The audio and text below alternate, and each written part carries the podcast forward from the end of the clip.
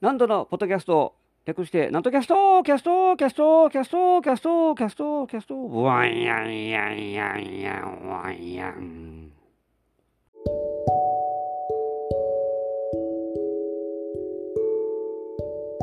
はい、皆様ご機嫌いかがでございますか上方講談界の宮根誠司こと、旭堂南斗でございます。もう暑すぎて死にそうです。夏バテの一歩手前です。もう、ふらふらになってきました。もうたまらないですね。35度を超えて、もう本当に、ええ大変、大変ですよ、もう。暑さに強いはずなんですけども、それでも強い言うても、ねえ、それはもう冷房とかないとやってられないですから、しょうがないですよ、もう。うん、もう嫌ですね。嫌、嫌じゃない、嫌じゃないけど、うん、ななんかね、なんかしゃしゃべる、しゃべる気にもならんぐらいもうなんかフラフラになってきました。まだ梅雨が明けてないんですね、ほんで。えーもう梅雨明けでしょうとか先週言ってたんですけども、まだ明けないんですね。なんか、あ、と1週間ぐらい近くかかるみたいです。また雨降るとか言って言ってましたし、うん、意外ともうちょっと早いかな思ったら、そうでもないみたいで。えーでもまあまあ、もうすぐですよ。えーそんな、そんな言うても、まあ、もう降らないでしょう。ええもうちょっとの辛抱ですよ。あのーそれでですね、雨のことで、私、とんでもない失態を犯してしまいました。失態っていうんかな、これは。とある飲食店でご飯を食べてたんですけども、その日は結構雨降ってまして、ええあの、外に傘立てがあったんで、傘置いてですね、で、飯食って、で、あの、飯、店、店、店出て帰ろうかなというところで、傘をバッと取って、ええそのまま傘、あのまあそ、帰り降ってなかったんでね、行きし行きしなというか、それまでがちょっと降ってたんで、ええ帰りの頃にはもうあの雨止んでたんでよかったですけども、バッと取って、ええそのままうちに帰りました。帰り、えー帰あともうだから家着く何百メートルか手前ぐらいで、あれ？っていう、いうあの何気がついたんです。あれ？自分の傘じゃないっていう。なんか違うな。大きさは同じぐらいやのに、色も似たような色やのに、なんか感触が違うな。あれ？と思って。で、開いてみたら、あ、自分のじゃない？あの、間違えて他の人の傘を取ってしまいました。これは悠々しき大失態ですよ。あの、暗かったんでね、外が。まあまあ、見えなかったんですよ。ええでもまあ、そこに刺してたから、刺してるところは、あの、傘た立ててるところはですね、覚えてたんで、バッと取ったんですけども、うん、取った傘が、あれ？なんでやろうっていうのが、後で気が気づいたんですよ。これ困ったな。ええこの他のお客さん、食べてる人のお客さんだと思うんですけども、その、ええそその人が困るやろうって、あ、傘取られたって思われるでしょうね、だから、泥棒されたって。ええ私、泥棒して、結果的に泥棒みたいになってしまいまして、あらあかんなと。で、次の日、その飲食店に行って、だから、自分の傘自体は残ってるんじゃないかと。だそれの、その、えー自分が間違えて取ってしまった傘を戻して、自分の傘をあのまたトレードでですね、その取ればいいんじゃないかと思って見たら、自分の傘もなくなってましたから、多分結果的に、多分おそらく、おそらくですけども、自分私が取ってしまった傘の持ち主の人は、間違えて僕の傘をあのバッと持って行って、で、えー傘をバッと開けたら、あれ？自分のじゃない？と思ったんでしょうね、多分。多分ですよ。おそらくそうじゃないかなと。あの、似たような重さの大きさの傘ですから、どっちも間違えてるんじゃないかという期待を持ちながら現在に至っているわけでございます。あの私の傘はし芯のところが結構曲がってますから刺しにくくなってます。もうだいぶ傷んでいるのでね、ええで雨降ったらちょっと雨漏りしてきますから、うん、あの困るだろうなという気がします。誰が持って帰ったんかなというのは、まあそこは謎でございます。えー、とにかくどうしようという 困ったな。これど、自分、これからその人の傘を私はさして歩いていけばいいんかなと、ちょっと悩んでおります。あの、また、結局多分元の、その、飯食ったところのところに傘立てに戻して、まあ、新しい傘を買おうかなと、ま、考えておるわけでございます。うん、私はそんなことしたくないんですけど、本当はね、だからそんな人の傘を取るんだなんて、そんな不届き者と思われるのは、非常にあの心外なんですけども、結果的にそうなってしまったから、それはもう結果が全てでありますから、そこは重く受け止めて、えー、これからの人生の糧にしていきたいと思っております。皆さんも気をつけてくださいよ。えー、いくらくらいからって、そのガッと取ってですね、確かめのせず、確かめもしないで、そのまま持って帰るなんていう私みたいなことは決してしないようにしてください。というとも私も人間ですから、まあ、間違いはあるんですね。反省しつつも、まあ、間違いはあるのでくよくよしないように生きていかんと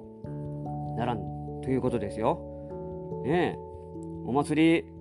の季節になってまいりましたね。あのー、祇園祭りもやっと行われましたし、ええ、それから天神祭りももうすぐね、あのありますから、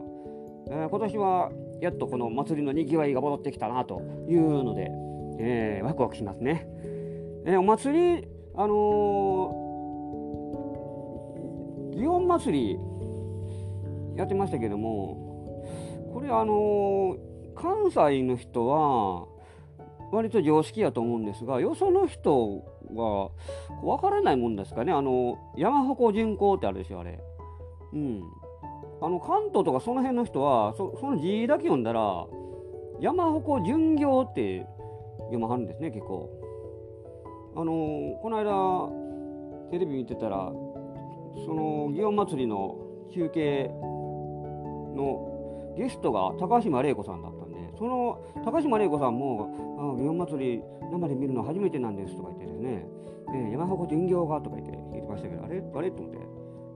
うん、少し違和感がありましたね、だから。そうかと思えば、その某ニュース番組ででもですね、ナレーションですよ、これ、ニュース番組のナレーションで、えー、今日の山鉾巡業がとか言って、ね、女性のナレーターの人、後であのキャスターの人謝ってましたね、あのえー、山鉾巡行の間違いでした、失礼いたしましたですね、えーあのー、間違えるもんなんですね。関西人はもう常識、えー、なので、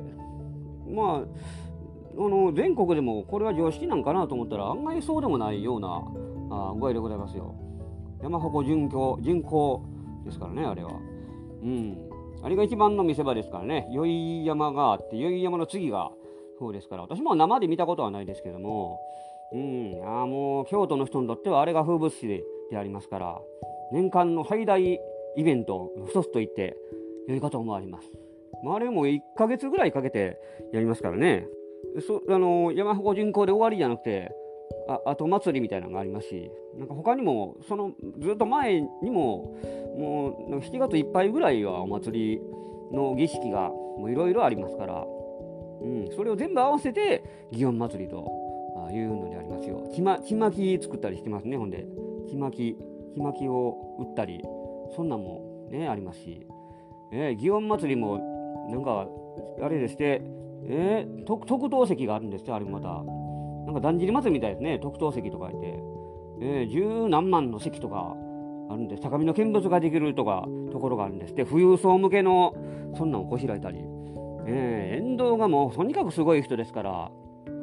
今は特にですね、外国人の観光客の方が大勢いらっしゃいますから、もうその方も、いやこの日本の伝統の祭りを見たいというので、みんな見るんでしょう。もうとにかく暑いんです。えー、京都はあのこの時期はもう風が吹かないでもう空気がずっと滞留してますからもうめちゃくちゃ暑いんですねだから。その中でもずっともう好きな人はもう本当に見てますからね。もちろんそうなれば運ばれる人も大変、えー、多いのでありますし、えー、出動しましたねなんか救急車の人が。いや命がけですよ。命がけなんです。あの運ばれる人、まあいますけど、私、ついこの間、私の本当の知り合いというか後輩の人が運ばれました。それ熱中症じゃないんです、実は。うん。あのー、救急車読んだんですよ、実際。私が読んだんじゃないですけども、あのー、バスケしてましたよ、この間。久しぶりに。私、バスケするんですよ、実を言うとね。イメージないですよね。運動できなさそうでしょ。ひ弱な感じがしますでしょ。ねえ。大間違いなんです。私、バスケ部だったんですよ。高校1年まででしたけども。ねえ。バスケ言うとも通信教育ですけど、旧レベルですよ。そんなレベルですけどね。今でもだからややるやってることやってるんです。まあ今でもというともう本当に年に何回とか、ね、私もだからこの間、ついこの間やったのが1年ぶりでしたからね、ね全然やってるレベルじゃないんですけどね。うん、それまではまあまあ年に何回か、えー、2ヶ月1回とかそれぐらいのペースで結構やってましたからね。そうなんですよ。やってるんですよ。で、まあこの間バスケして、で、人数がちょっといなかったんでね、その時7人しかいたなかったんで、僕僕があれして合わせて。バスケって、あのー、10人いるんです。5対5で10人のスポーツなんで、えー、な3人足りなかったんで、もうしょうがないから反、反面でハーフコートで3対3でやろうって、1人休憩しながらですね、でやってたんですけども、まあ、なんせ、大学の頃の友達とか後輩ばっかりなんで、みんな40代です。ね、私らが一番上で43とかそれぐらいの人でで一番下でも38とか7とか言ってるかな。1人だけ。1人だけ30代いてましたけどももう結構老体ですよ言うたら。おっさんですからね。そう37とか8のあの人はまあ、あのフルマラソンやるぐらいですから結構体力あるんです。大阪マラソンもなんか走って4時間3分でしたよとか言ってね。それまではあの4時間もケチましたからねとか言って。すごい体力の持ち主ですから、えー、走れるんです。でもその人もあまあまあ後で言いますけども。でまあまあそういう合わせてやってて。反面でやってますからそんな走らないんです。フルコートやったらもうコート15文字に走りますけども片面だけなんでまあなんか、なんか、なんかあのバスケ、バスケらしい動きをしながら、えー、やるというので、そんなに走ったりはしないんですけども、まあそう言うてもですね、えー、機敏な動きが求められますからね、ああいうのって。えー、あの見た目以上に結構しんどいんですよ。で、あの3時間近くややる予定だったんですけども、2時間半目ぐらいの時に、私の後輩の、まあ、ちょっと大きいえー、体の大きい人が、えー、後輩がいたんですけども倒れてしまったんです。倒れたというか起き上がれなくなって足を痛めてですねあーとか言ってですねで靴全部脱いでこれあかんかもしれんとか言ってあのー、足右足を痛めてでかかとがもう動かないとか言ってですねあこれもひょっとして切れたかも。言ったんですよ。切れた何が切れたって、あの、アキレス腱ですよ、アキレス腱。これあかんかもって言ってですね。で、それから病院を探したんですけども、まあその日、ちょっと祝日、土土日祝日のあれだったんで、病院空いてないんです。それでも夕方の4時、5時ぐらいの時間で、言うても飛び込みで入れるとこなんてまあないですし一応車持ってる車で来た人もいてますけどもいくら言うても病院見つからないとどうしようもないですからそれにそんな言うてもですねいきなり入れてくれるもんでもないと思いますからね、えー、それでどうしようって言うて。でまあ休日やってるところを探してたんですけども電話で手配あのしてしてたんです、他の人がですね、電話で問い合わせて、でも先生が今日はいないとか、外科の先生がいないとか、そういうので、なんかみんな全滅というか空いてないというので、それで仕方なく救急車を呼んだんですよ。えまさか、まさかと思いましたけど、よく街中走ってますからね、今も救急車もしょっちゅう、ね、どこへ行っても走ってますから、まあ、大体、うん、あのコロナもありますし、熱中症の人もありますし、まあまあ走ってますから、まあ、あれ聞くたんびに、もう、さいなーと、ちょっと、ちょっと正直思ってしまうところもあるんですが、まさかその身近な人がそうやって運ばれるとは思いもよりませんでして、えー、あのー、アキレス腱って初めて知ったんですけども、ふくらはぎとつながってるみたいで、ふくらはぎを押すと、かかとが動くようになってるみたいなんです。左の足はふくらはぎを押すとかかとがビクって動く動いたんですが右の足はふくらはぎを押してもあの動かなかったんであいや多分多分あかんなというので。なんかそういう切れた時って痛みはないらしいんですね。なんかそうそういうのが出てるみたいでその中の分泌かなんかわかんないわかんけど。でそれをなんで分かったかというとその37、8のそのさっき言った大阪マラソンを走った、えー、人が1回やったことがあるというので分かったんですって。で、まあ、とりあえず運ばれて、で、まあ、その日のうちに、まあ、見つかってですね、で、検査を受けたら、やっぱり切れてたというので、えー、まあ、ああいうのって全治、ほぼ1年ぐらいかかりますから、だ何が辛いって、その人も仕事がありますからね、その後輩の人もね。それの、あの、電話をしなあかんっていうのが、本当に辛いんですよ。だから、そのもちろん日常生活の支障も辛いですけど、そ会社に迷惑をかけるっというのが何より辛いんですね。それで仕事休まなあかんっていうので。で、また、えー、この時期なんか仕事休まれへんとか言う言ってたんで、ちょっと忙しい時期とか言うてですね、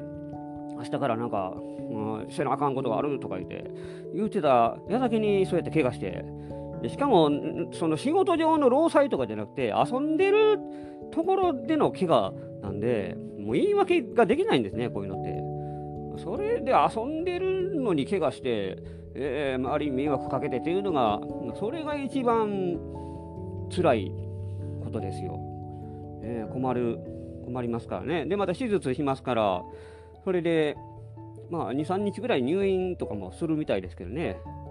で、そっからまたリハビリして、なんやかんやしてですね。えー、いや、本当に、大変ですよ。まあ、そのいくつになってもね、怪我はしたりしますけども、バスケも、まあ、バスケに限らずですけどね。ね野球、草野球やってる人ででも、なんかね、もっちゃりでやってる人でも骨折したりしますからね。野球のなんで骨折なんかするねんと私正直思いますけどね。バスケに比べて野球なんかなんかサボってるようなもんやんと。ほんまに思いますけどね、あれ。でも結局なんか、なんかこけて、こけたりして、骨折してとかいうのをちょっとキラッと聞いたことあります。ね普段から運動してなくて、そういう人らですからね、だってああいうのって。バスケはそうはやっぱりいかないですからねちゃ、ちゃんと動けるようにストレッチとかしますからね、一応あらかじめ。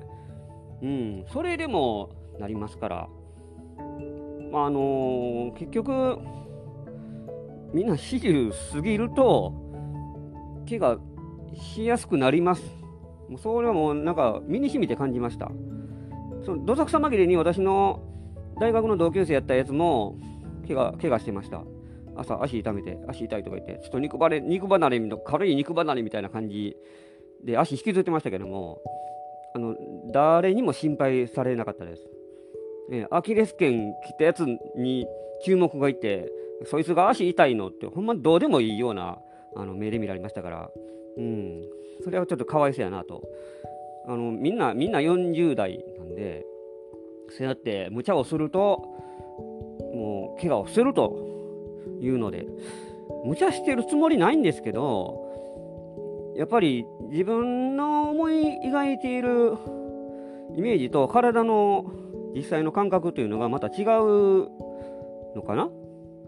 そういうのがあるんですね。だから、もう体も動かなくなってくるんですけども、いやもう原因わかんないですけどね、それ。でも、やっぱり怪我しやすくなるというのは確かですね。いつまでもだからそうやってあんまり激しい運動っていうのはしてられないのかなとちょっと思ってしまいます。まあ、明日も我が身ですから、あの一応筋トレだけはあのしてるつもりなんですが、私は幸いにも、まあ、怪我っていうのは、うん、今んとこ大丈夫ですけど、まあ、その相手もバスケやってまして、結構足首を何回も捻挫してますからね、それは、今でもたまに歩いてたら、あ足首捻挫ぐれぐぐねる時もあります。うんまあ、それでも、まあ、大事には至ってないんで、まだいいですけど、アキレス腱となるとね、それはちょっと大変になってまいりますから。えー、っとね、仕事の講談の話、講談のこの字も言ってないですね、今日なんか。講談の話なんかせなあかんなと、あの、思ってないですけど、思ってないんかい。もうちょっとなんか、芸人らしい話せえというので、もっちゃりーな話しかしてないですね、芸人って言って。あ、リモコンがね、テレビのリモコン、もうおかしいんです、今。あの、ほんまにもうクソみたいになってます、今。あの D ボタンを押したら、前も言ったかな、これ。D ボタンを押したら電源がついたり消えたりするときが時々あります。あのテレビ見てるときに D ボタンを押して、ちょっとあのデータ放送見ようかなと思ったら、プチンと電源が消えてしまうんです。あれ、腹立ってそういう。一応、ええええとこで押したらいきなり消えるので、なんでやねんと、そのタイミングで切れんなというので、結構腹立つんですけど、あれなんか。うん。だまあ、買い替えろという話ですね、だから、要するに。なんだろう、なんでこんなんなのかな。それはいいんですけど。えー、だから結局、あ、お相撲やってますよ。ほんで、お相撲ももうええか。もうお相撲ええか。ええ、あの、まあいいか。あそそういうことです。要するに、怪我はするなということです。はい。日頃から気をつけろと。で、またストレッチをしようと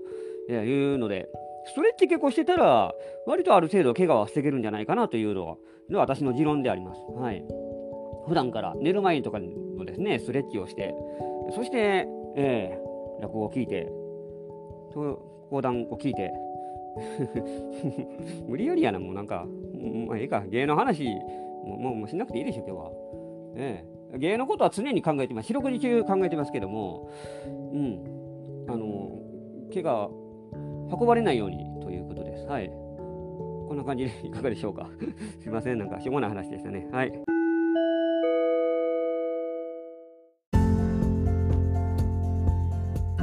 というわけで今週もお送りしてまいりました、なんとキャストでございます。この番組では皆様からのご意見、ご感想、ご質問を募集しております。私のホームページ、極道なんとおっしゃるホームページにお問い合わせフォームがございますので、そちらにお寄せくださいませ。告知がございます。もう、あの、直前でえー、恐縮でございますけれども、7月20日木曜日、午後7時から月齢先之助なんと2人会 in 道頓堀並木座を開催いたします。会場が道頓堀ミュージアム並木座です。出演が桂先之助さんで私、極度なんと、えー、講談と落語一席ずつ、私は輪島博のお話をいたします。新作講談、輪島博です。えー、お楽しみコーナーもございますので、ぜひお楽しみに。えー、料金2000円となっております。それからもう一つ、7月21日金曜日、午後1時から難波笑い亭8周年記念公演に出演いたします。会場が難波市民学習センター講堂でございます。オーキャットの4階です。JR 難波オーキャットビルの4階。出演が桂翔馬さん、桂小大さん、笑福亭六甲さん、露野誠さん、桂弥太郎さん、そして私、極道はなんと、えー、計6名でお送りしてまいります。前売り2400円、当日2800円となっております。えー、皆様、どしどしお越しくださいませ。えー、もう一つだけ言っときましょうかね。えー、8月7日月曜日、月曜日、吉に出演いたします。